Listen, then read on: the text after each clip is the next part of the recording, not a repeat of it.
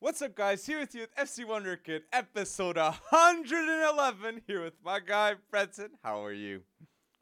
I am doing well. I am on vacation, even though it looks I'm in, uh, like I'm in a dimly lit prison or something. I swear to you, I am actually on vacation uh, and enjoying myself. But I'm enjoying myself a whole lot more because we have transfers, transfers, transfers to talk about. We'll yes. also talk about the U21 Euros. We'll also talk about the new Club World Cup. We got a lot going on, Alex. And uh, even though I'm on vacation here, I'm ready to get to work. How about you? So you better watch the whole episode of episode 111. Great topics mm-hmm. that it is.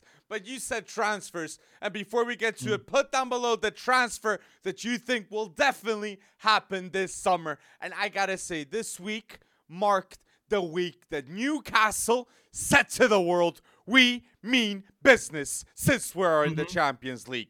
Tonali to Newcastle for 70 million is a mad deal that shows that Newcastle wants to be a Champions League contender one day. One mm. day. Bruno Guimarães, Tonali, Joe mm-hmm. Wellington. That's already mm. great. Mm and I can't wait for what's coming. Seeing that Theo Hernandez is related to Newcastle, a, a, lot of transfer rumors. Oh my, mad, yeah, mad. Yeah. This is well, out, high level. I, am gonna I'm gonna say it right now on paper. Outside of Manchester City, yeah, Tonali, Bruno. Joelinton, that's the second best midfield in the Premier League wait, at wait, wait. Moment. Is it better you, than Casemiro, Mounts, and Bruno Fernandes if it happens, Breton? I don't know. Chelsea's playing hardball for that one transfer. So uh, as of right now, as of right now, I'm sticking with Newcastle. I'm sticking with Newcastle as second best midfield on paper. I mean, Tonali, there, there's a certain thing you have to worry about, right?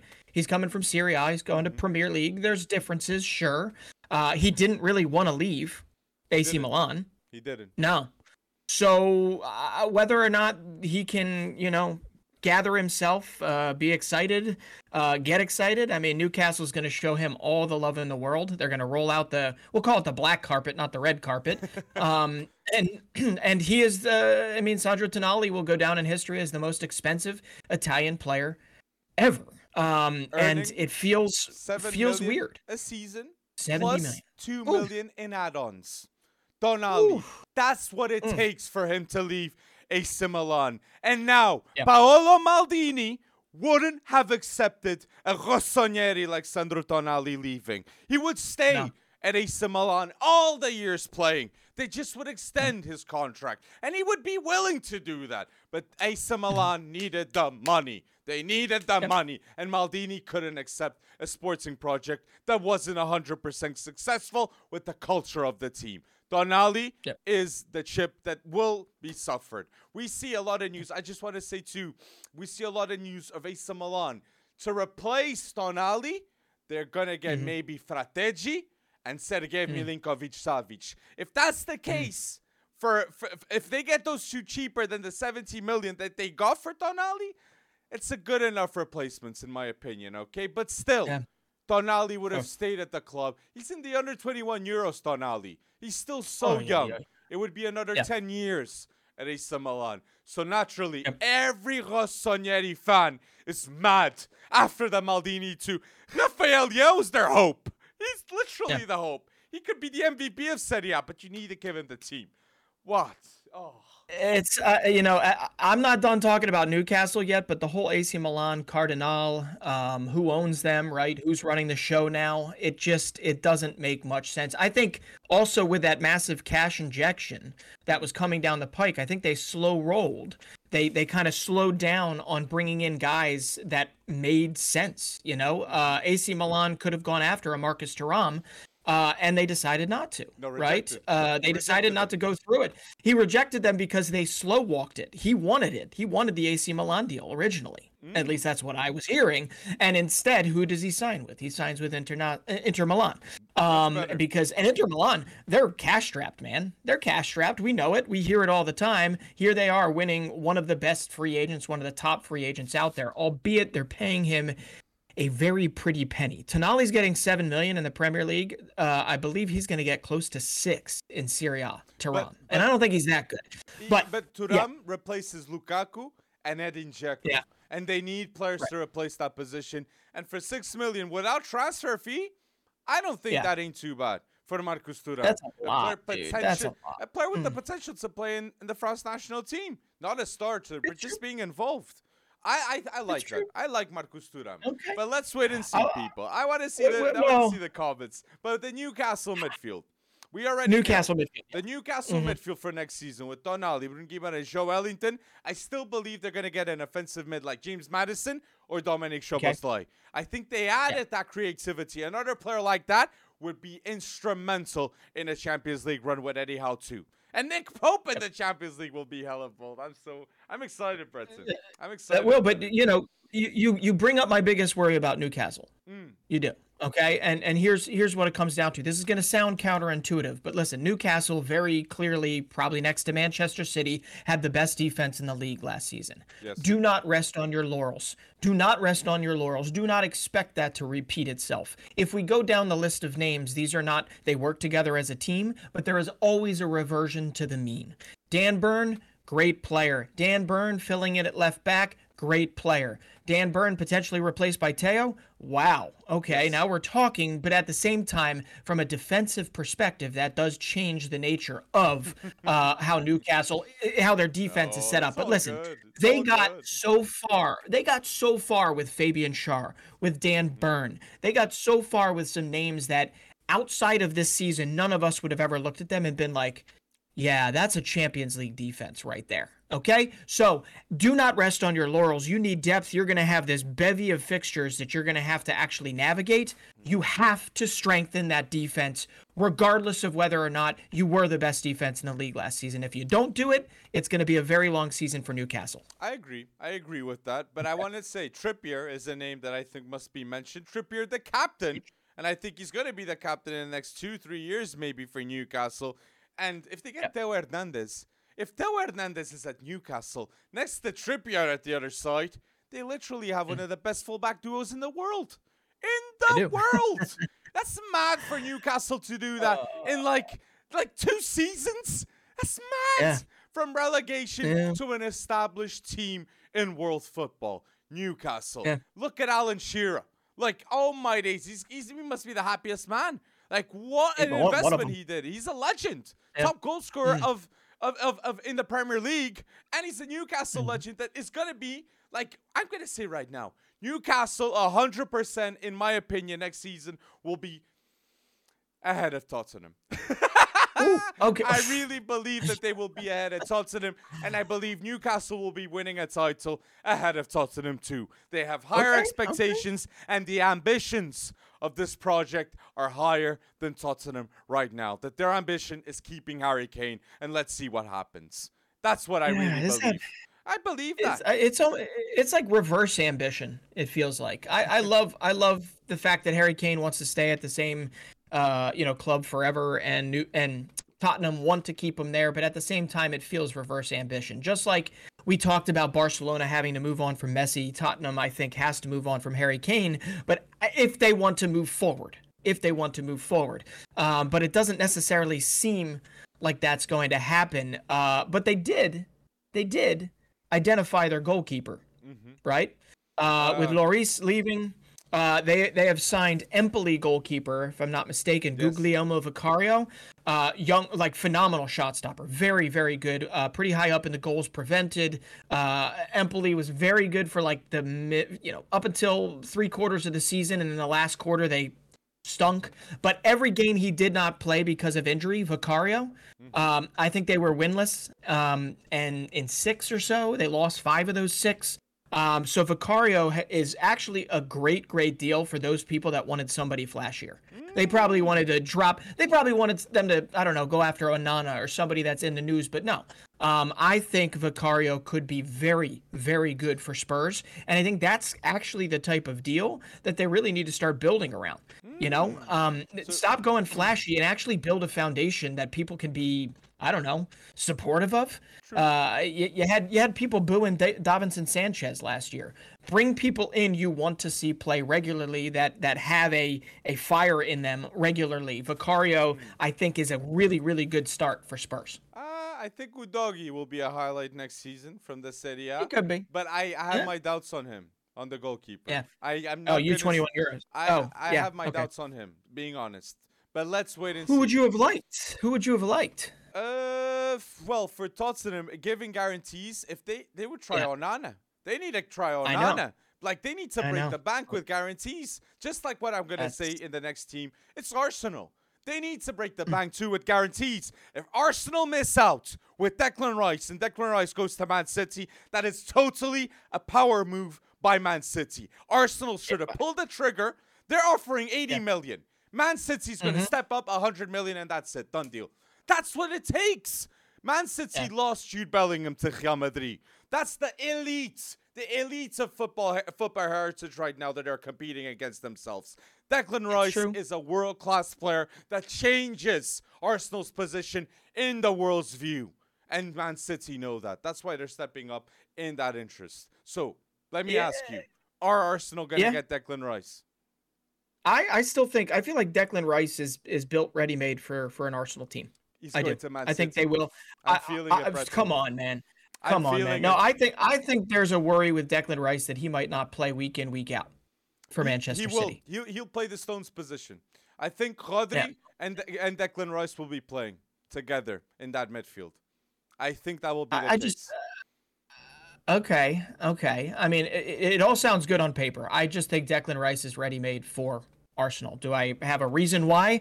Um, not necessarily, uh, but it's if if it's going to happen, it's very clearly going to destroy Arsenal's transfer record.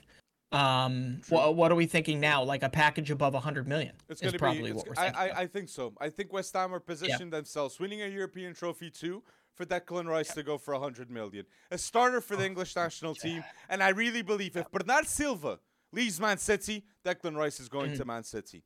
And. Yeah. we see Gundo- Gundogan leaving Man City, Bernard Silva potentially leaving Man City, and we see Guardiola masterclass replacing with Kovacic.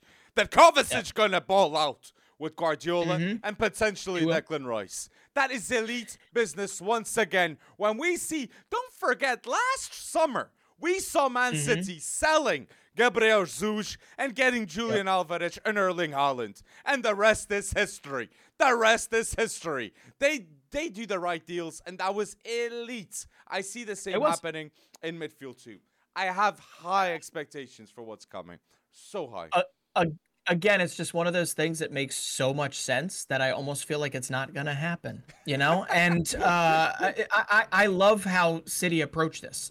City knows that they just won the treble. Pep knows that he just won the treble. Obviously, he's probably still partying because of it. Uh, but basically, what he did was he watched Arsenal submit a bid, get blown back. Watched Arsenal submit a second bid, got blown back.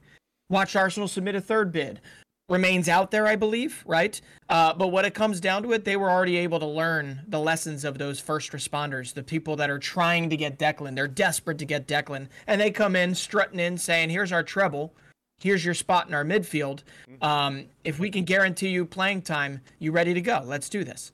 Um, and I, I see it. It all points to Manchester City, but I think Arsenal, if they're going to break the bank, they're going to break the bank for Declan Rice. And what the thing that's mad for me, it's Man City next season are the they're they're the favorites to win the Champions League again. I really believe that's the case. Haaland will be better, Alvarez will be better, Foden, Rico Lewis, like Ruben Dias will be better, Grealish will be better with Guardiola, Rodri, Rodri, the best CDM in the world in my opinion. So Man City, the level is that, and Declan Rice, if he wants to achieve greatness, there's a chance with Man City too. So I, I won't hate on him if he goes there. but I want to ask you, I want to ask you mm-hmm. here in a special segment of the pods, where will U.S. men's national team players will go Oh. oh with? Oh, where do you think Pulisic, like which? I'll say, I'll, I'm gonna ask you, a player of the U.S. and you're just gonna need to say the respective club that you believe that U.S. player will go. Okay, Breton. Oh, gosh. Okay, Okay. let's go. Which club should Christian Pulisic go, in your opinion, next season? I am still. Uh, everyone's pointing to AC Milan. Everyone's pointing there. I think, yeah, playing wise, that fits. I I still hold out hopes that Newcastle comes calling. so Pulisic should play for Newcastle, in your opinion. Yeah, Tyler Adams, Yeah, I'd where love to should see he go? Tyler Adams. I think if Arsenal doesn't get uh, Declan Rice, they should look at Tyler Adams, Oh, especially if. Partey's leaving. Especially Oh. if Partey's leaving, but it's more likely Aston Villa gets him. I'd prefer Lavia to Tyler Adams, Breton. in my mm. opinion, for Arsenal. Well, that's that's a pretty penny, but Tyler Adams, Tyler Adams will uh, get you there for a lot less money, and he's Both a hell relegated. of a player and both a hell of, hell of a leadership. Both, both relegated, relegated, yes. So I just that's sadly. why I'm comparing both. So you think yeah. Pulisic should go to Newcastle? Tyler Adams should go to. Arsenal? I'm I'm gonna say uh, no. I'll say I like the Villa move. I like Unai Emery and I okay. like Villa. So yep. you so you're saying so Pulisic to go to Newcastle, Tyler Adams to go to Aston Villa. Where do you believe yep. McKennie should go? Oh man, oh man, McKennie. That's a you know that's a great question. I really haven't thought much about McKennie um, because he's back at Juve for the time being. Um, and Juve, I I love the fact that Weah in a Cuadrado role and McKennie in the midfield and giving them a shot, but Juve doesn't seem to like him. Allegri doesn't seem to like him. So where next? I could see him in the Premier League. I could see him back in the Premier League. I just don't know where. I, I have no Roma. clue where. Do you have a club for me? I, I have Roma. You like Roma? Roma, Roma? Roma's been in the news for t- topping for McKennie. And I think Jose Mourinho with McKennie, that would be very good for him. He'd like him. Opinion. He would definitely like him. Yeah, and, and they've already gotten they got Aouar and they got Ndicka, right? Yeah, yeah, Yeah, exactly. So that's but, good. So okay. Roma, in terms of free agents, they've signed in the past two seasons players like Belotti, Dybala, mm-hmm. Ndicka now, mm-hmm. and Houssem Aouar. So Mourinho has a pull, and players want to be coached by one of the greatest in the game. Wanted to highlight yeah. that. And my last McKennie's a character, player, though. It's true. Yeah. My, okay. my last player I want to ask you is Weah. Weah, that for the U.S. men's national team is one of the best yeah. players on the team consistently. Where should Weah play, in your opinion? Well, I, I consistently where should he play? He should play. He should play at Lille and they should actually play him. Mm. Um, but uh, Marseille would have been a great, great, great shout. Um, Brendan Rodgers is back at Celtic. That would have been wonderful. But I think this Juventus move is happening, and I think they see him as a Cuadrado uh, slash Di Maria. Um, I, am not going to say replacement because that's impossible, uh, but as somebody that can actually run up and down that side and is cheap. He's a value play for them. I actually, outside of most of American, you know, soccer Twitter, I would welcome that move for Timothy Weah to Juve.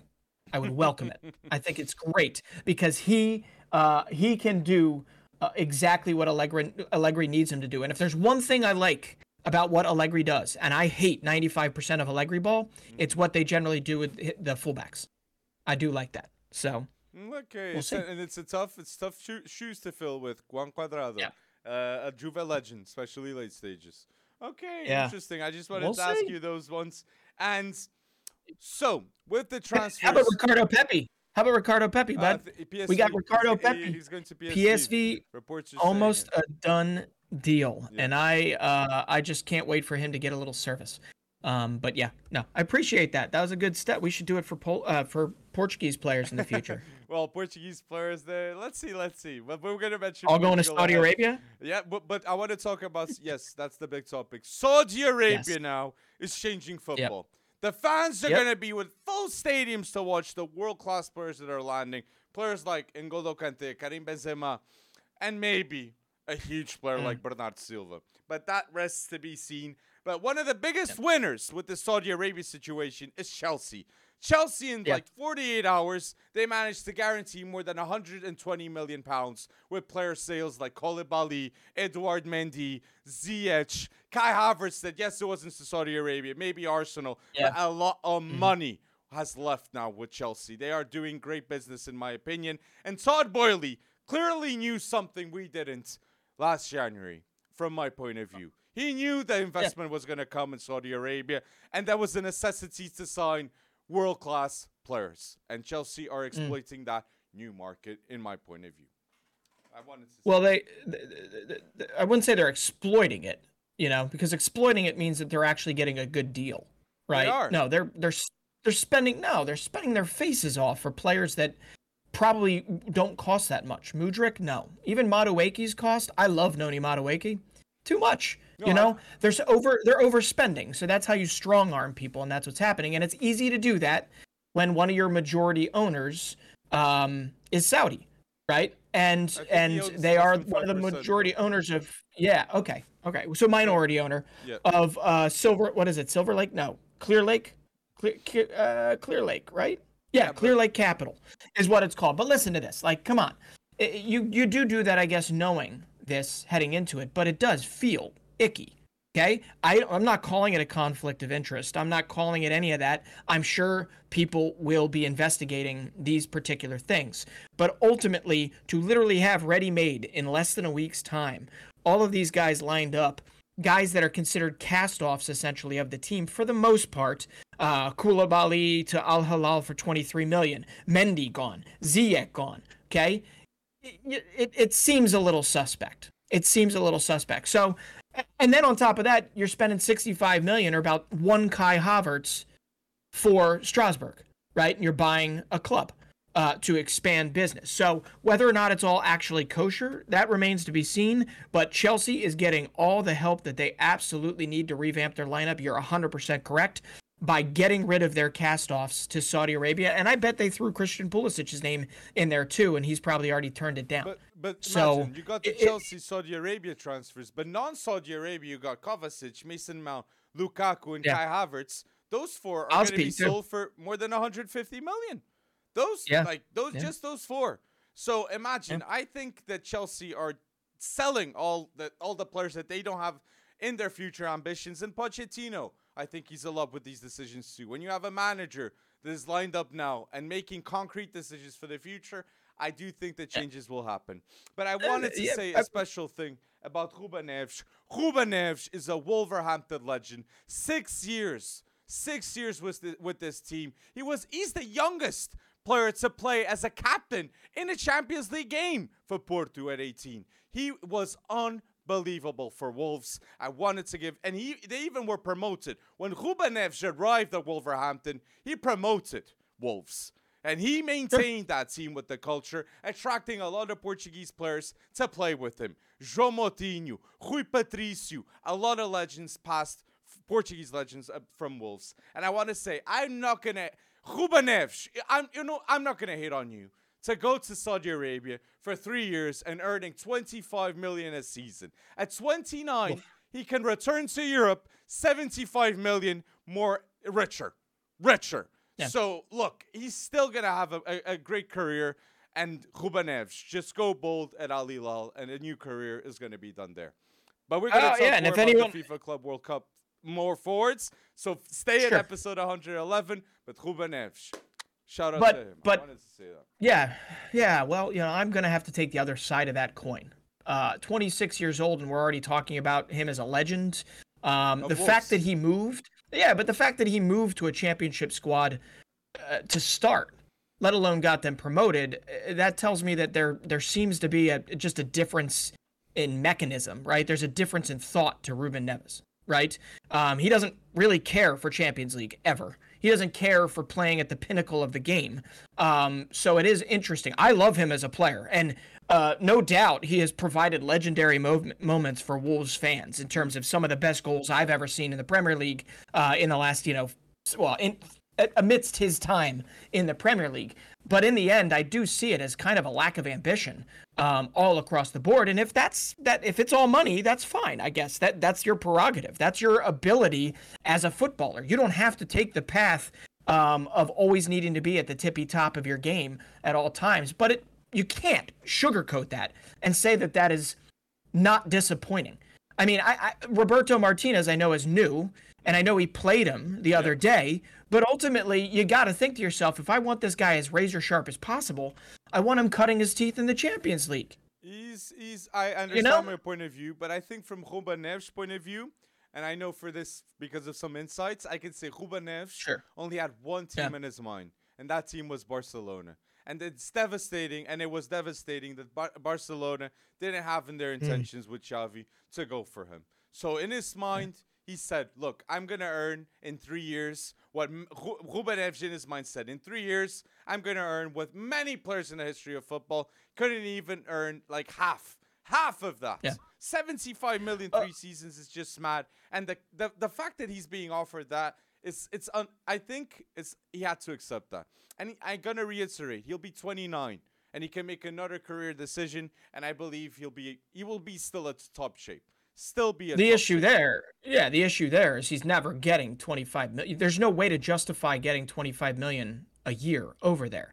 So you're going to be taking, you better bank all that or find a good financial advisor, uh, because frankly, you know that 25 million a year. When you come back to Europe, you're in, you're not making anywhere close to that. Exactly. You're not making anywhere Exactly. anywhere close to that at all. So uh, the move back is actually a whole lot tougher because mentally, I don't know how you go from hey 25 million. Well, we're only going to offer you six, five I when you come think- back at don't think that's 29 years problem. old. I don't think that. Well, I, think, I think he does that. Well, it, it, hold on, hold on. This this is a new this is a Well, new you- this how- is a new territory. How But this is a new territory. He's going to earn 75 million in three years another time.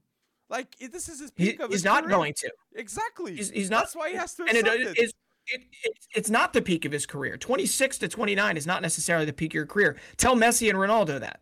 That's not the peak of your career necessarily. 26 to 29, you're still relatively formative. You're still relatively actually making yourself a legend. He ain't a legend. For Ruben Wolves Neves is he not a legend. For Wolves, For Wolves, is. he's not. For Wolves, he's not. No. What? I'm not gonna say You're that. saying No he's way. not a Wolves legend, Ruben No way. That's No way. Being No honest. way. Like No th- that's way. hella disrespectful It's- towards him. And it- I, I don't, it- I, this- I, I feel this- sorry for I- him. I don't- I- I, I, don't. I Ruben, the Ruben Neves move. He's he's a he's a. I'm trying to understand. Like N'Golo Kante I understand it. Okay, Koulibaly, I, I guess I understand it, right? Um, but when it comes down to it, you know, I need to understand for you. Do you think what the Saudis are doing, considering they're out for the 2030 World Cup, they already agree it ain't happening for them. Okay, what is the plan here? To throw two hundred billion dollars or twenty billion dollars, not two hundred billion Again, dollars, 200 to throw twenty billion dollars at players Oh, uh, every 20 three years and continue to buy into these players, or is it to actually develop and and develop an infrastructure to actually be able to develop players in Saudi Arabia and in the Middle East, or is it by osmosis? You bring Ruben Neves in, and automatically four guys around him become close to Ruben Neves, or no? No, Like you what what is the end game?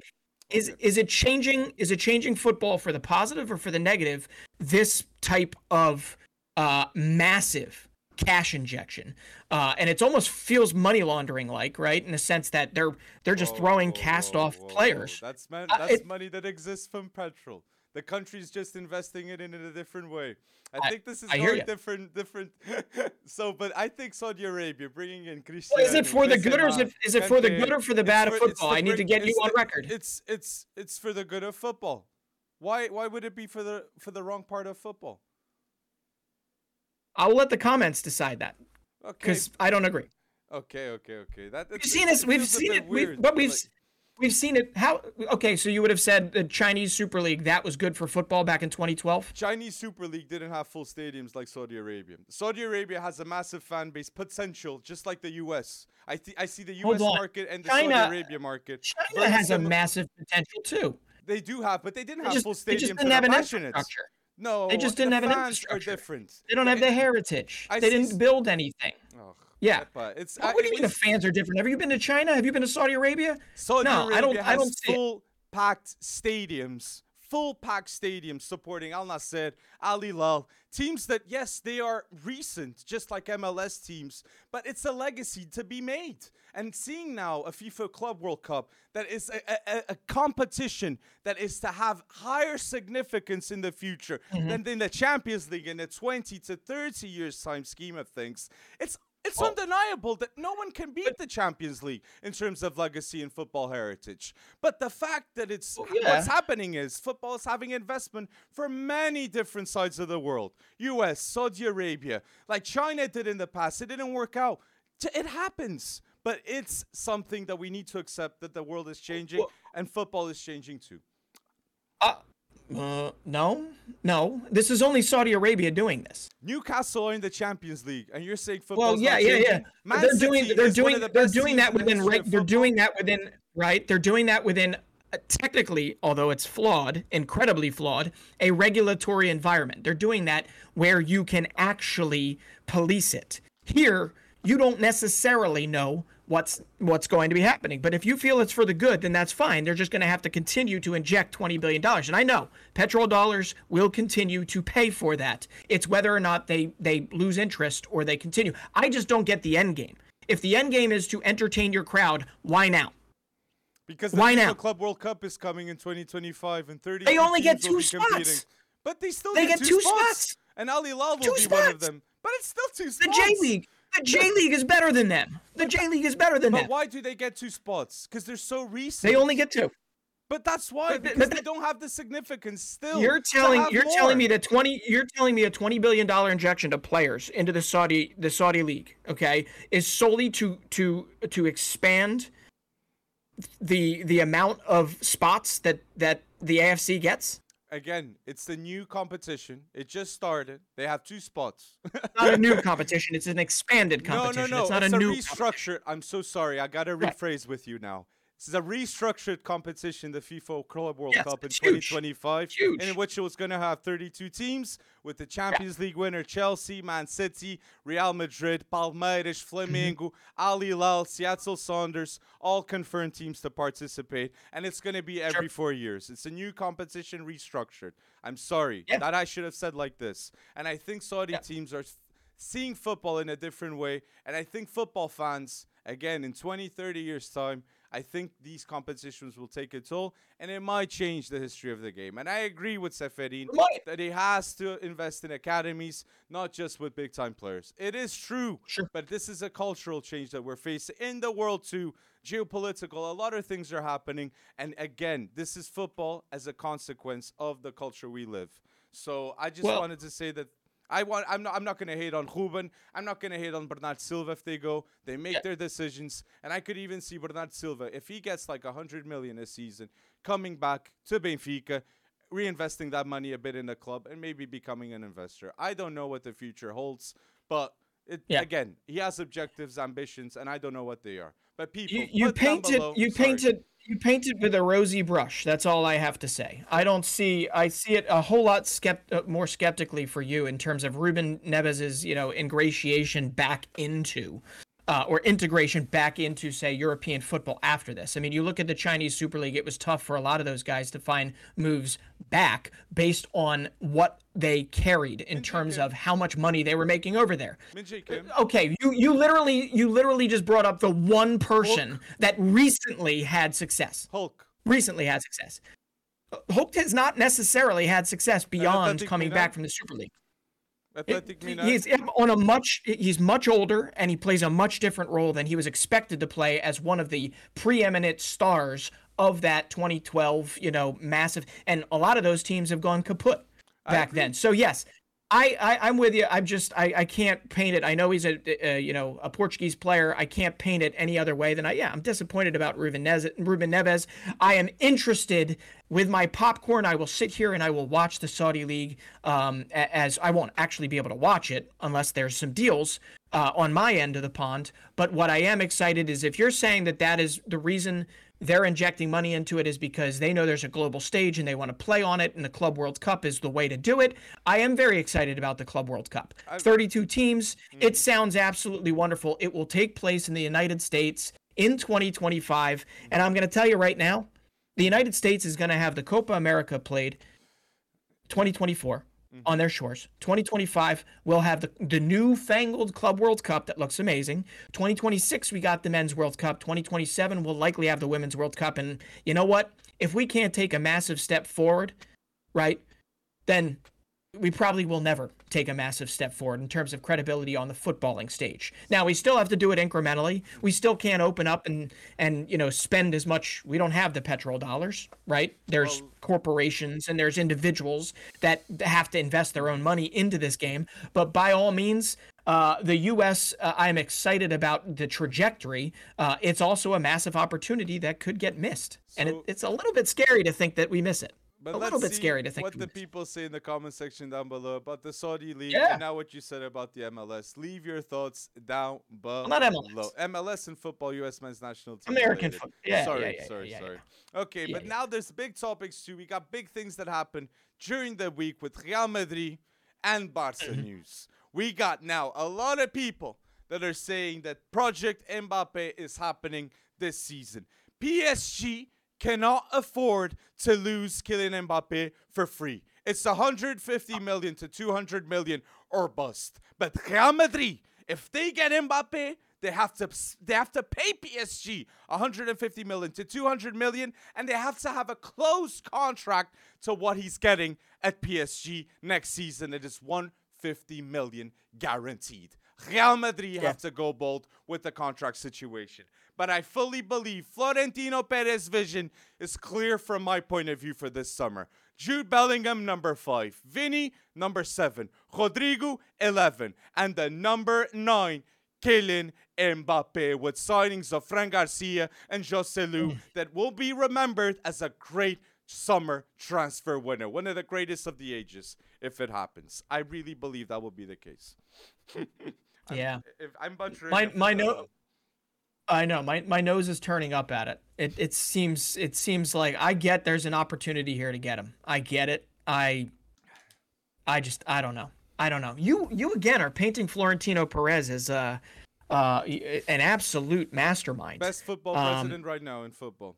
For the club. He got his he got his butt kicked in the UCL and he got his butt kicked in La Liga. I know what he's done previous to that, but we're Whoa. we're coming off of one of his worst years on record um, in terms of actually piecing together something. So I, am with you. But if you need Mbappe to win La Liga again, you're screwed.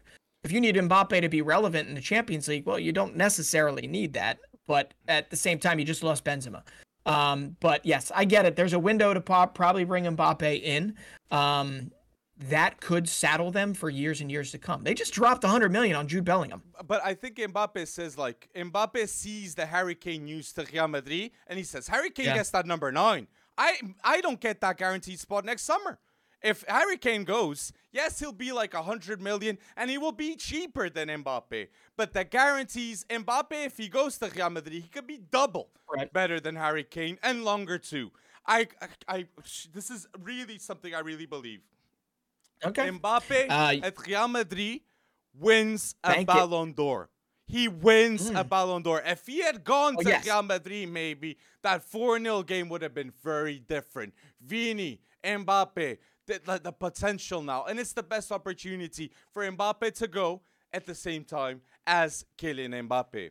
And the Real Madrid midfield, Ceballos is going to stay. Kroos staying, Modric staying, Tchouameni there, Fede Valverde, Camavinga, like you have elite players that are still there, and the midfield is what makes you win champions right now. And their midfield is still world class. Real Madrid's. It's true. It's it's true. And the loser in all of this, obviously, is uh, anyone that calls himself a PSG fan, I guess, because PSG, my oh my, the times are a changing. Um, Mbappe wants out, Messi's gone, Neymar's gone. Well, not yet, but he will be soon. And I know you want to talk about that shortly, but it, it is it is absolutely bonkers to me. Uh, I know you just said if he moves to Real Madrid, it's it's the best shot he's got at Ballon d'Or, but my goodness, scored a hat trick in the final, World Cup final. Uh, he he constantly is a ridiculous threat for PSG.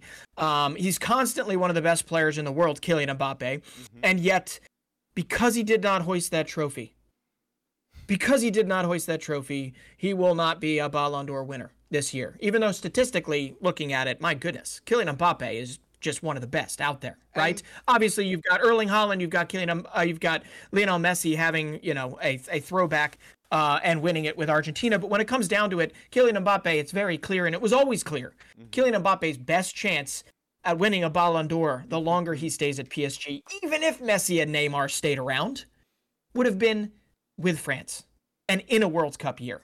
That's it.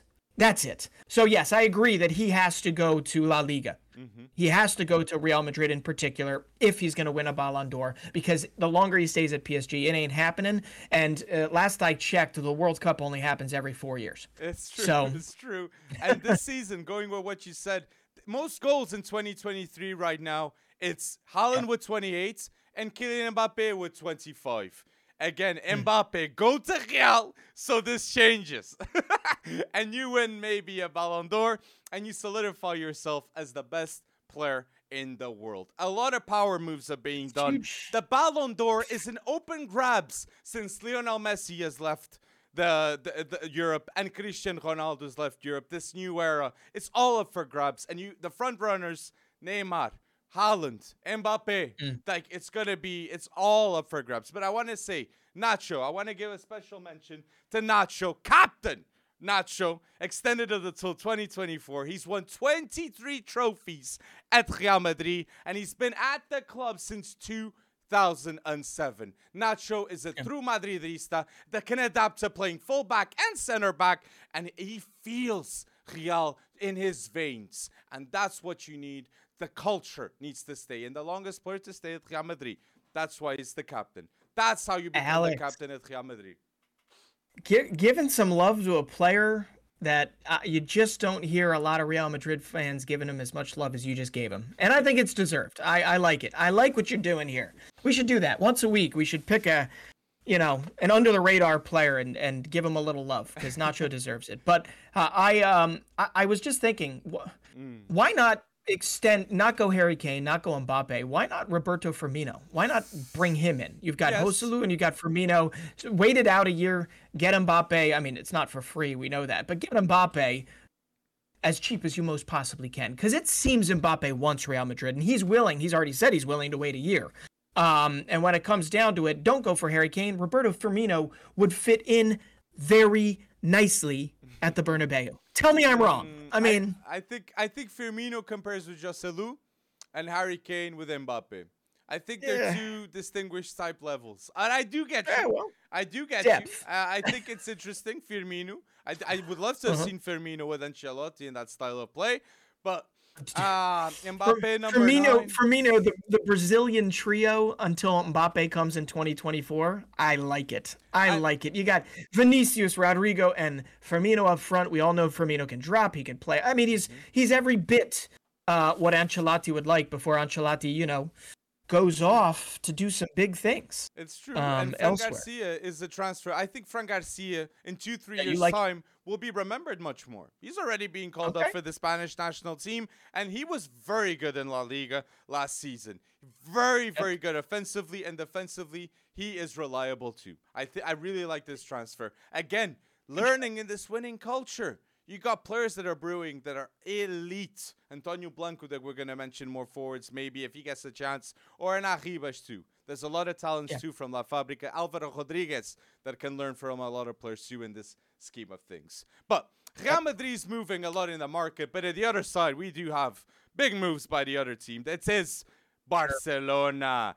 Gundogan, Ilkay Gundogan Pep Guardiola's first signing that just cost him 25 million pounds. A Man City legend is joining Barcelona, and the Barcelona midfield is officially world class with Gundogan coming in as an option. They can have eh. playing in midfield Barcelona, Gundogan, Frenkie de Jong, Pedri, that in my opinion will solidify himself as one of the best midfielders in the world next season, Gavi, Kessié in the bench role. And I still believe they need to get a CDM. Kimmich impossible and Zubimendi very difficult to convince. So I'm very mm. curious to see what they're going to do at CDM. But Barcelona, Breton, are three positions away of becoming an official Champions League contender from my point of view. Do you agree with that? Well, uh, yeah, yeah, three three positions. Well, yeah, I I agree with the statement. There is still work to do. Mm. There is mm. definitely still work to do. I agree with that statement, but no, Gundogan is just a massive, massive signing. And and if like okay, I hate even comparing Gundogan to a, a transfer level of like a uh, Christensen, mm. but like them them picking up these these shrewd, well done, you know, financial masterpieces um, that will give so much more than they actually cost uh, is just absolutely huge for the predicament, I guess you could say, that Barcelona's in. Mm-hmm. Um, and they got to continue to be absolutely smart. But good one, I, how can you complain about it? He's still 32, or he's just not just 32, but he is 32, and he's still mobile. He just he's coming. That I guess that's the only issue you can think of. I mean, do you think there's going to be a cooling off period? Mm-hmm. Uh, wow, I just got out of Pep's Vice. Um, I got out of. I, am coming off of a treble, uh, and I don't know. I, I don't play my best. They call that what? Uh, Transition period. I don't know. But Gundogan, there's no way to paint this in a negative light. I, I can try all I, I want to, mm-hmm. but Gundogan to Barcelona is massive, and I think he's going to be a fan favorite easily. And it's too like what Xavi's doing in terms of players developing too. Xavi ball is very real because in the terms of defense, Barca's got one of yeah. the best defense in the world. Pedri's a much better player. Gavi's a much better player. Balde it's it's he's one of the best left backs already in the world at the age of 19. Balde's development with Xavi should be focused a lot more. And I think the Barca lineup next season, the defense is mm-hmm. sorted. Mm-hmm. Ter Stegen, then you have Koundé at the right, Christensen, Ronald Araújo, and Balde. Then CDM, still doubts, but midfielder options with Pedri, Frenkie de Jong, Gundogan, Gavi, that's elite. And then three forwards, Lewandowski there, Dembele, Vitor Roque may be arriving in December. Elite mm-hmm. choices in my view, and Raphinha and all this. Fati and, uh, Fati and Ferran Torres, still that still doubts two in the lineup. So it's yep. uh, if you look, remember when we were saying that Xavi was a great fit for Barcelona? The tape is the, out there. Go see like one two years ago we were saying that, and to see now the confirmations that the biggest threats to to Man City in the Champions League for mm. me it's Real Madrid and Barcelona next season. Xavi will make a much different Champions League campaign this time, and let's hope Ronaldo Araújo, Christensen, Koundé, none of them get injured because that's what it can't happen. Just can't happen. And I'm so scared of that possibility. And then they yeah, yeah, and yeah, and I I think uh, they are playing they are playing Xavi ball, but we have to remember Xavi is still a very young manager. True. Very, very young manager. Um, and he doesn't seem like the manager that's bullheaded. Uh, in the sense of uh, you know banging your head against the wall, expecting a different outcome. Um, so I, my guess is Xavi's going to be learning from his mistakes last season, which you know, come on, you ran away with La Liga. Mm-hmm. Uh, you you got to be pretty happy with that. Okay, the disappointment was where Europa League slash Champions League. Got it. Moving on. Uh, you've got Champions League football this year. Um, you're probably going to be able to build this team much more in your light. You're doing it incrementally instead of with this massive transfer kitty that you can spend anywhere you so choose. I mean, this is like, like I don't know, the world's best football manager uh, challenge. Um, you're a legend of the club, and you're trying to build it back to its once former glory. I love it. I love it. So uh, I'm I'm in agreement with Barca. Yeah, go ahead. If Neymar mm-hmm. goes to Barcelona and he plays at left mm-hmm. wing, different because he doesn't have the same speed, but he's still a world class player. If they win the Champions League, Neymar wins the yeah. Ballon d'Or. Oh my gosh, you with the hypotheticals. I mean, probably, probably. I, I, I don't. It. That's what Neymar needs to know. do. Please, Neymar. It, it, That's what you gotta do. I'm sorry I don't have a better take for you here. I just feel like Neymar just needs to stay healthy and no, find a place yes, again. That he's happy. Uh, and that, that he's happy. Neymar is happy. And with Xavi as the manager, please reinvent him as a player with Neymar, Lewandowski, mm. and Dembele. If Gavi can play in the wing role if it's needed. And then in midfield, mm. Frenkie, Pedri, Gundogan. Kessié to CDM. So many options with Xavi coaching too. Neymar yeah. Now's the time. Now is, now the, is the time. time. But put down below in the comment section your thoughts about yeah. El Clasico, Real Madrid, Barca transfers. We want to know what you think and if Ch- Barcelona are Champions League contenders in the near future. Now, some international shouts. We just want to mention international football before we get yep. deep on the under 21 European lineup talk. That that's going to be excited. What do you mm-hmm. like? Big mentions of the of the international front. Spain. Oh, on the, the international front, yeah, it's got to be Spain. Yeah, Spain, Spain, winning the Nations Absolutely. League, big big moment yeah. from them, and seeing the future of Spain. Gavi, Pedri, Balde, these threes referred. It's great to see, and it's the start of yeah. something special. But I still believe Portugal's going to be ahead of Spain in the Euros. yeah, hundred um, percent. Portugal has 14 goals scored in four games, zero goals suffered with Roberto Martinez. Ruben Dias yeah. has played uh, Gonçalo Inácio, Antonio Silva, Daniel, Pep. Five centre backs have, have, have already played with uh, Roberto Martinez and Diogo too. Not to forget that. Yeah. So I'm like I'm liking that rotation. I just it, it, I'm just gonna say it, it. It is Roberto Martinez though, so I think your shine is gonna wear off at some point, Alex. Oh. At some point, at some point, there's gonna be some negativity here because let's be honest, what was the quality of the opponents you were playing at the European qualifiers? It's true. Bosnia, Iceland away. We showed fatigue in that game. We weren't in our best. We did. We weren't in. Who did best. Bosnia just lose to? Who did Bosnia just lose to? Two zip. It happens. I get you. I do understand that. And and Luxembourg is a country that is improving in terms of football. And I, Leandro Barreiro, baby, Leandro Barreiro. that is shocking. But if we're going yeah. talking about the Portuguese front, I want to say Cristiano Ronaldo in his last four games mm. for Portugal has scored five games, and Ronaldo's yeah. looking better now than what he did in the World Cup. Emotionally, it was very hard for him since he was leaving Man United. It was a hard month, okay? And now his state of mind, he's much, much happier from my point of view. And Cristiano Ronaldo has 200 official international games for Portugal. That is an average of 10 official games in 20 consistent years. That's hmm. undeniable that of the effect of Ronaldo long term. So consistent, Cristiano Ronaldo. And Cristiano Ronaldo, after the age of 30, he's got more international goals than players like Harry Kane, Luis Suarez, Eto'o, Drogba, David Villa, legends in their country. Christian Ronaldo mm. just after the age of 30. That's the level. What an icon. I wanted to say, and I'm happy to see him involved. And I fully and you wanna... believe, Redson, that Christian yeah. Ronaldo is going to the World Cup in the States. I really believe he's going to the World Cup in the States. He might not be the starter. I hope Gonçalo Ramos develops himself and he becomes the starter of Portugal. I really believe that can, that will be the case too. But Ronaldo okay. will be on that plane going to the U.S. to the 2026 World Cup. Yeah, and I, I, don't know how many I don't know how many times I've said this. Uh, maybe I'm repeating myself, but throughout all of these 200 caps, uh, and also through all of his his whole club football career, there is not a guy that celebrates his goals as if he just scored the first goal ever, right?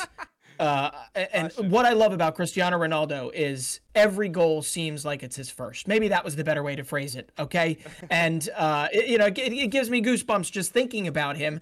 The smile that comes across his face when he puts a goal in. It doesn't matter if it's against Luxembourg or against uh, Al Hilal or against um, whatever it, it, it is just a phenomenal sight to see. There's a there's a man that obviously has been through a lot, but if there's one thing that he bleeds, it's football, and That's it's great. Very true. That's very true. And Ronaldo for Portugal, 123 goals scored, 43 assists. Yep. Goat levels in terms of goals. That's insane insane. Yeah. So let uh, put down below your thoughts about Portugal and all this international scheme. But, I, want, I, I yes. do have to say one thing. You know, Spain won. Spain won the Na- Nations League. Uh, once again, Luka Modric getting so close, oh. and yet not being able to lift that trophy is a thing. Like if N'Golo Kante smiling is a thing we all like. Another thing we like the opposite end of that would be Luka Modric getting so close and not being able to lift the trophy. That is true. That's what I don't like. That's so, true. Just have to say. And that. I want to say Brazil too. Brazil, after nine years, suffered three goals in a game against Senegal. What? Embarrassing that that's the case. They need a manager. The structure at the back isn't there. I know Casemiro didn't play, but three goals are three goals. And Brazil is one of the best teams in the world club and yep. not club in terms of national teams. Definitely. Well, I guess Brazil's football Senegal heritage. is now. African teams, it's between Al- yeah. Algeria, Morocco, and Senegal, and maybe Ivory yeah. Coast. So that's another topic. That's another topic. But I want to say Brazil shouldn't depend mm. on one manager only. And I see I Davide Ancelotti might be coaching at the at the time until uh, his father comes to coach to replace. Mm. But still. Uh, Brazil should not be dependent on one manager only. That shouldn't how's happen. how's that for nepotism? No, but uh, you know, uh, Carlo, if and when he arrives, he he will arrive, is what it sounds like. Carlo Ancelotti coaching Brazil is going to be much more of a, a, a historic moment than people are giving it credit for. He will be the first foreign-born, non-Brazilian, okay, coach of obviously one of the most storied historic uh, uh, uh, countries of football um, on this planet. So uh, that's actually a big deal. Obviously, he's more than qualified, but he is going to have to navigate a world of uh, of Brazilian football um, that not nobody non-Brazilian has ever had to navigate. Right, That's so true. it's going to be interesting. And a top five manager in the history of football too, Ancelotti. Yeah, willing Pressure. to take the risk. Willing to. I've never seen. Mm. I think in my watching football, I can't remember a such an iconic manager in the scheme of things to go to international football and to do this. So mm-hmm. let's wait and see if that's the case. Maybe if Zidane had gone to the French national team, that would have been interesting too to see. But well, then we got to talk topic. about who's going to take to oh, yeah. take over Madrid next. Yeah, yeah that's, that's for the future. It's between okay. Nagelsmann maybe, but let's wait and see. Yeah. But European we'll under 21 talk. If you want to know players of the European 21, we'll be talking a lot in this video. But put down below the players that you know and like this video for more detailed videos about certain topics like the under 23 European uh, European Cup. So and and, bef- and bef- yes yes, but before we get started, just a quick little understanding some of these players are older than 21. Okay? the way the U21 Euros are set up is apparently anyone born after 2000 or something like that can actually play in this. Uh, I don't know if that's COVID related or if really this should be renamed the U23 Euros, but I guess U21 rang true. So we understand that not everybody in these lineups, they're all in the U21 Euros, but they're not all under 21. So are we ready? My defense, so with the under 21 okay. European players to watch, my defense of of under 21 European, I the my defense of the under 21 European competition. My defense has Anatoly Trubin in goal. Then I have at the left Udogie oh. with Scalvini mm-hmm. and mm-hmm. Debast at center back, and at the mm. right I have Kalulu. But I wanted to say Levi Colwill, but Scalvini for me edges because he's a world class okay. potential too. I love Scalvini. Uh, Love yeah, yeah. I, I, I, I like a lot of those names, and that's the crazy thing. The point we're going to try and get across here is, if you're not watching the U21 Euros, um, there is a lot of talent at this tournament. A lot of talent sitting home, but a lot of talent at this tournament. So my defense, I'm, I'm going to go with uh, the Dutch goalkeeper Bart Verbruggen, who was phenomenal for Anderlecht uh, late in the season. He's broken through there. Expected to make, I believe, a big move to Brighton. Thank you, Brighton, for getting back to their old transfer policy ways. 17 uh, games uh, but, in Belgium, in, in Belgian yeah. league. Great, but I also am going to shout out Daniel Peretz. Uh, this is he's he uh, saved. He's the Israeli goalkeeper. Saved two, not one, two penalties. I believe a Moukoko one against Germany as they actually got a draw in their opener. But Bart Verbruggen is my goalkeeper. My left back, I'm going to go with Quilindschy Hartman, uh, another Dutchman uh, that was part of Feyenoord's championship win. I'm going to go with Scalvini at center back because his, his, his first game was not great, but he is such a talent. My other center back is the man of controversy in that France Italy game. It's going to be Castello Lukeba from France, although you could put the whole French team in this U21 thing. And my right back is one that has not yet, you know, branched out, but I loved him in La Liga, and it's Arnau Martinez for Spain. Okay. Uh, I, I, picked him over Kalulu, man. I, I, Kalulu did not have a great season for AC Milan. I think Kalulu is a phenomenal player, but we'll see. Arnau Martinez is one to definitely watch. That's you know who? You know the other thing I saw though, hmm. England. Did yes. they play James Garner at right back? Uh, and they played Max Aarons at left back. That was that was yeah. quite that was I wasn't expecting that from England. it worked. Being honest, it worked. It did, but I don't know if it's gonna work with the big boy teams. England no, do have we'll options see. though, and you're mentioning okay. England, and I do have an English player in my midfield. so my best midfield of the under under 21 European Cup. I it, it saddens me not to put João but I have Sandro Tonali. That shocks me that he's not in the first team of its Italy. I have Manu Kone of Khéphren Thuram. just just pick pick yourself. And then at mm. the, I have Jacob Ramsey, that is such wow. an underrated midfielder and a star for this under 21 team of England. But Charles the Ketzel uh, is hard not to mention, being honest. Yeah, yeah. Well, we we did not we did not go over these beforehand, and you and I have the exact same midfield: what? Manu Kone, Sandro Tonali, and Jacob Ramsey, right there. Oh, All right. João Neves will, uh, be, will be one of the best. João Neves will be will one be. of the best people. Please remember this but, name. and there's two there's two other tens that I need to mention, and that's Fabian Rieder, who we probably won't talk about until he makes a move from Young Boys. But if you're looking on the uh, well, yeah, Gravenberch, I, you know, I like him. I can't wait to see him play more. I hope it happens. but Gravenberch, I love Gravenberch and Taylor in that midfield for the yes. Dutch. I mean, I, I honestly, I believe they're a favorite. I believe they're a favorite. They could win this tournament. Uh, and I'm register my absolute shock and awe, especially with all the changes going on at AC Milan, that Sandro Tonali was allowed to not be uh, with the Azzurri uh, in the Nations League, because frankly, if he was there, I think they would have gone further, right? Mm-hmm. Um, I, I think that's a mistake in Mancini's part. Uh, you're blooding this team for the future. Let Tonali get senior reps, not U21 captain reps. He's already proved that with AC Milan. Sandro Tonali deserved to be at the Nations League, not at the U21 Fuck. Euros. Mm. Fuck. Um, so and well then said, be, so yeah. Well beyond said. that, though, uh, I mean France. Obviously, you you mentioned Khéphren Thuram, Manu Kone, and there's another guy, mm. Max Maxence Maxence Caqueret is just phenomenal. And if somebody doesn't poach him up from Lyon uh, soon enough, uh, then they're then they're just dumb. Uh, and it should happen sooner rather than later. So I just wanted to make sure I mentioned him in the midfield. And you have others but with yeah. Spain too. Gabri Veiga, which we believe he'll mm-hmm. be moving this summer, and Antonio Blanco, yes. that's one of the gr- great Real Madrid players to watch. I really believe yep. in this kid too.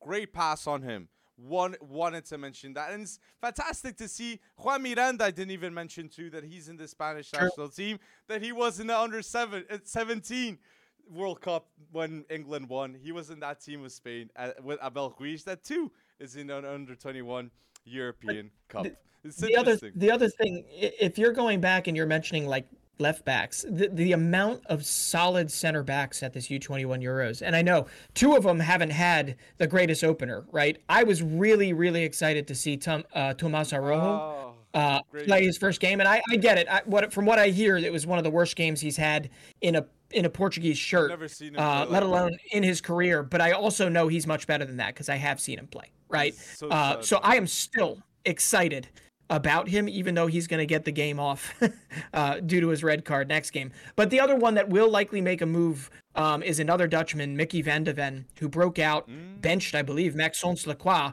Uh, he Mickey van de Ven was phenomenal for Wolfsburg uh, this season, and uh, has has you know he's been pretty good. He helped shut out Belgium. But on the Belgian side, you've got Koni de Winter, who had I think the best opener out of any of the center backs in the entire uh, U21 Euros, uh, and he's one to, to watch for them. And then, I mean, it's it, it's just Loic Bade. Like, you just won the Europa League. But you were a star in that, and you got a red card too. So, but Sevilla, he's still one of the best. Sevilla yeah. opted uh, to to pay the 12 million and stay with him. So Bade, great player, great player from Sevilla too, and that's a great mention too. And just gonna say too, the Netherlands midfield Gravenberch, Kenneth Taylor, and Quinten Timber. There's another Timber. It's not just Jurriën Timber. Quinten Timber at Feyenoord, another player to watch, and with high potential too. So that's just just mad, mad. you think uh, you think Jurriën Timber winds up at Arsenal? Uh, uh, I think Arsenal do need a player like him. So yes, uh, but it's not okay. for 30 million. Definitely, yeah. it's for like 40 I'll to 50. But if he doesn't mm-hmm. go, he might be going to Man United. Look what happened with Lisandro Martinez. We all recall mm-hmm. that links with Arsenal, Lisandro, Lisandro, and what look look what end up. but my front trio of of the under twenty one World Cup, I my front trio of the under twenty one European Cup, I have at Openda. Openda, one of the great forwards mm-hmm. in Ligue 1 this season. I have Sergio mm-hmm. Gomez, a European treble winner that is playing at winger and I have mm-hmm. a striker. It was a very hard decision, but I have Kali Mwendo of Stade Rennes, another player that had high importance for his team in Liga and at a first team level. That's that's mm. my front trio. all all I can say is if Kalimuendo, Kali Mwendo, Enzo Lefebvre, if Enzo Lefebvre goes to Stade Rennais, that rhymes. It's perfect. There's a chant right there. Uh, that would be huge, and that's what we're hearing so far. Oh, is Enzo Lefebvre there? Um, that would be baller. ridiculous. Oh. Yeah. So, but my my forward three, we have one, one in common in my forward three. My forward three at left wing is going to be Sergio Gomez. Ah. Sergio Gomez uh, at left wing. No, my striker is going to be somebody different, and you might be surprised, but he's doing it on both fronts. And my striker is Zeki Amdouni okay, for Switzerland. Ooh. He has scored five goals, five caps for Swiss, the Swiss national team, okay, for the senior team. He's got four goals in his four Euro qualifiers that he has played for them, okay? And on top of that, he's coming down. He, I think he came off the bench for this game because he had just played and scored two goals in a Euro qualifier, qualifier a couple days earlier. But Zeki Amdouni had 22 goals for Basel last year, and oh. Basel I think people are forgetting were Europa Conference League semifinalists. They had a crappy domestic campaign, but Zeki Amdouni has only really come on in 2023. Um, phenomenal striker. If you don't know him, uh, he's probably he has nothing to do with Arthur Cabral, but he is Basel's next Arthur Cabral. He's their next big uh, signing elsewhere. And to be honest, I wouldn't be surprised if Fiorentina dips their toes in and says, "Hey, this guy scored two goals against us, even though we beat him. Sign him." Right? But Zeki Amdouni is somebody to watch in this one because he is only 22 um, and he's just breaking out. Zeki uh, so we'll see if he Zeki yep. Amdouni, strikers to watch in the under 20 uh, European Trophy. You got Zeki Amdouni, Moukoko, mm. Pietro Pellegrini. You got Kalimuendo, Openda, Fabio Silva, Vitinha. So yeah. many, so much talent to watch. It's just yeah. crazy, just crazy. And I crazy, just hope Fabio Silva plays thing. more. Me too. Me too. Hundred percent. I, I do have. And Brian Brobbey. I mean, there's so many on all all ends here. But the thing about Zeki Amdouni is Turkish U21 international for like a couple games until he switched. I don't know if there was ever a chance for Turkey to pull him away. Okay, but all I kept thinking was wow, Arda Güler is coming along at a really good time and a really good clip for the Turkish national team. Imagine if they had a guy like Zeki Amdouni up top to be the beneficiary of a lot of what Güler creates. Um, and it, and then and then I got sad for Turkey because you know they, they don't have him and Switzerland has him. So well, Zeki Amdouni is definitely one to watch. Well, Turkey got Arda Güler that's going to leave reportedly for the release clause of 17.5 million and Orkun Kökçü at 22. So Turkey midfield, they're cooking something right okay. there. they're cooking something okay. right there. And I wanted to say I didn't know this player before. I, I checked the tape with Belgium, with Netherlands, and very interesting mm-hmm. left back Maxime of Westerlo. Yes. In the league, he's like he's got nine goals, seven assists. I didn't know a lot about him, and a lot of teams that need a left wing back that plays like him. Very good offensively. Pay attention to this uh, to this player in the Belgium team please. Yeah, and listen, Club Club Brugge already has Bjorn Meijer, uh, young Dutch left back, uh, but you've got other. You know, Anderlecht, Standard Liège is trying to revamp their squad. Um, they he likely will go to a, a higher team in the pro league before he moves on. But Maxim de Cuyper has been phenomenal, mm-hmm. um, absolutely phenomenal. And I love it in Westerlo. I watched them a lot this season because Brian Reynolds it was on loan. He was their right back when De Cuyper was their left back, and they formed a formidable uh, duo. Um, some of the best fullbacks in the league. So uh, anyway, my attack, I gotta go go through it really quickly. Sergio Gomez at left wing. My strike force is uh, is Zeki Amdouni, and my right wing, I am gonna still say Pedro Neto because I still think it's bonkers that he's there. Uh, but if he's there, I think he'll cook over time. Um, but it is also weird not to say a guy like Michael Olise because he's Ooh, there too. He's there too. Oh my days, I should he's put Olise. Oh my days, I should put Olise. But uh, we have to say Olise was the top teenager in terms of assists in the top five leagues. Michael Olise for sure deserves a move this summer. I would love to see him maybe in a PSG rebuild or even getting the spotlight in Newcastle with Tonali, mm. Bruno Guimarães, Joelinton as options in midfield. That would be crazy. Wanted to see that. It. Ooh. So hmm. my under 23 euros players to watch. I got in goal Anatoly Trubin with left back. Woof, Udogie, then Scalvini and Debast at center back, and at the right I have Kalulu. Then my three in midfield I have Tonali, I have Manu Kone, and I have Jacob Ramsey. Underrated. Please, but Dronevci was hard not to pick. In my top trio, I had Openda, I have Kalimuendo, and I have Sergio Gomez. And I wanted to mention Fabio Silva. Then please give him more minutes. Talent to watch. Do it. That's my other yeah. euros. Team. All right. My whole my whole 11 is goalkeeper Bart Verbruggen, uh, left back Quilindschy Hartman, uh, center backs are Scalvini and Lukeba. Right back is Arnau Martinez. And my three midfielders, Manu Kone, Sandro Tonali, Jacob Ramsey, sounds familiar. My attack is Sergio Gomez on the left, We've got Zeki Amdouni up top, and we've got Pedro Neto on the right side. But listen, I do have to mention one last guy. Uh, he did not have a great first game, but if you're watching the Israeli national team, if you're watching Red Bull Salzburg next mm-hmm. season, watch out for Oscar Gloukh because uh, he's he's taking uh, um, he's taken a lot of Salzburg fans by storm. I mean, he love they love him. Uh, they're very high on him. I think we get more comments about him on our Twitter uh, than probably any other player. So either that or he's got a good marketing department. but no, if you watch Oscar Gloukh, he's much younger than the majority of these players at this U21 Euros. He is a very, very good playmaker that could make the leap to Leipzig. Leap to Leipzig if Szoboszlai uh, decides to move on. Szoboszlai.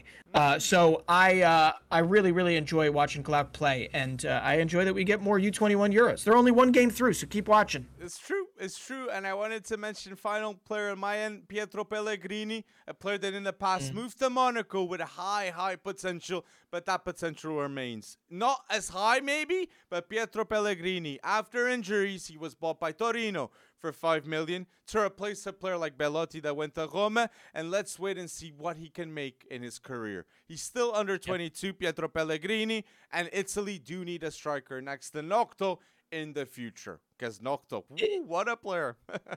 yeah, seriously, another player that is at the U21 Euros. He is at the U21 Euros. He was also with the senior national team, I think, and he should have started, but Mancini Mancini decided not to start him. But anyway, he should do do really well there. And the funny thing is, I think one of the first players you and I ever talked when mm. we met, you know, was actually Pietro uh, Pellegrini, right? I, I, he was a really there was him and it was one other player I forget maybe Pinamonti or one of the old they're not old but one of the uh, guys that like uh, Pellegrini got oh. Esposito yeah Pellegrini got his start when he was 15 right he got his first minutes. Like 15, he was really, 16, really young. 16 he was playing, yeah, okay, I remember. 16. I remember he was playing uh, in Genova at the time. At 16. And that would have been a, right around the time you and I started chatting. Started so, there you go. football. But people, put down below go. your under 23 euros ballers to watch. We want to see in the comment section your opinions and like this video for more videos just like this. And if you're listening to episode 111 until now, do not forget to like this video, okay? Go bold in the comment section too. And do you have any last mentions, Breton, you want to make? Uh, Busquets and Messi and Inter. That's cool. and That's will it. we have a Ballon d'Or winner in the MLS? It will be the first time ever that happens in the history of the Ballon d'Or. A winner outside of Europe. And being in yeah. the MLS with Messi that would be historic. Oh my days. But people, That's put down below if you believe that Messi's going to do that. We will know that you're listening until the end if you're asked, answering this topic. And again, thank you, people, for going bold and listening to episode 111.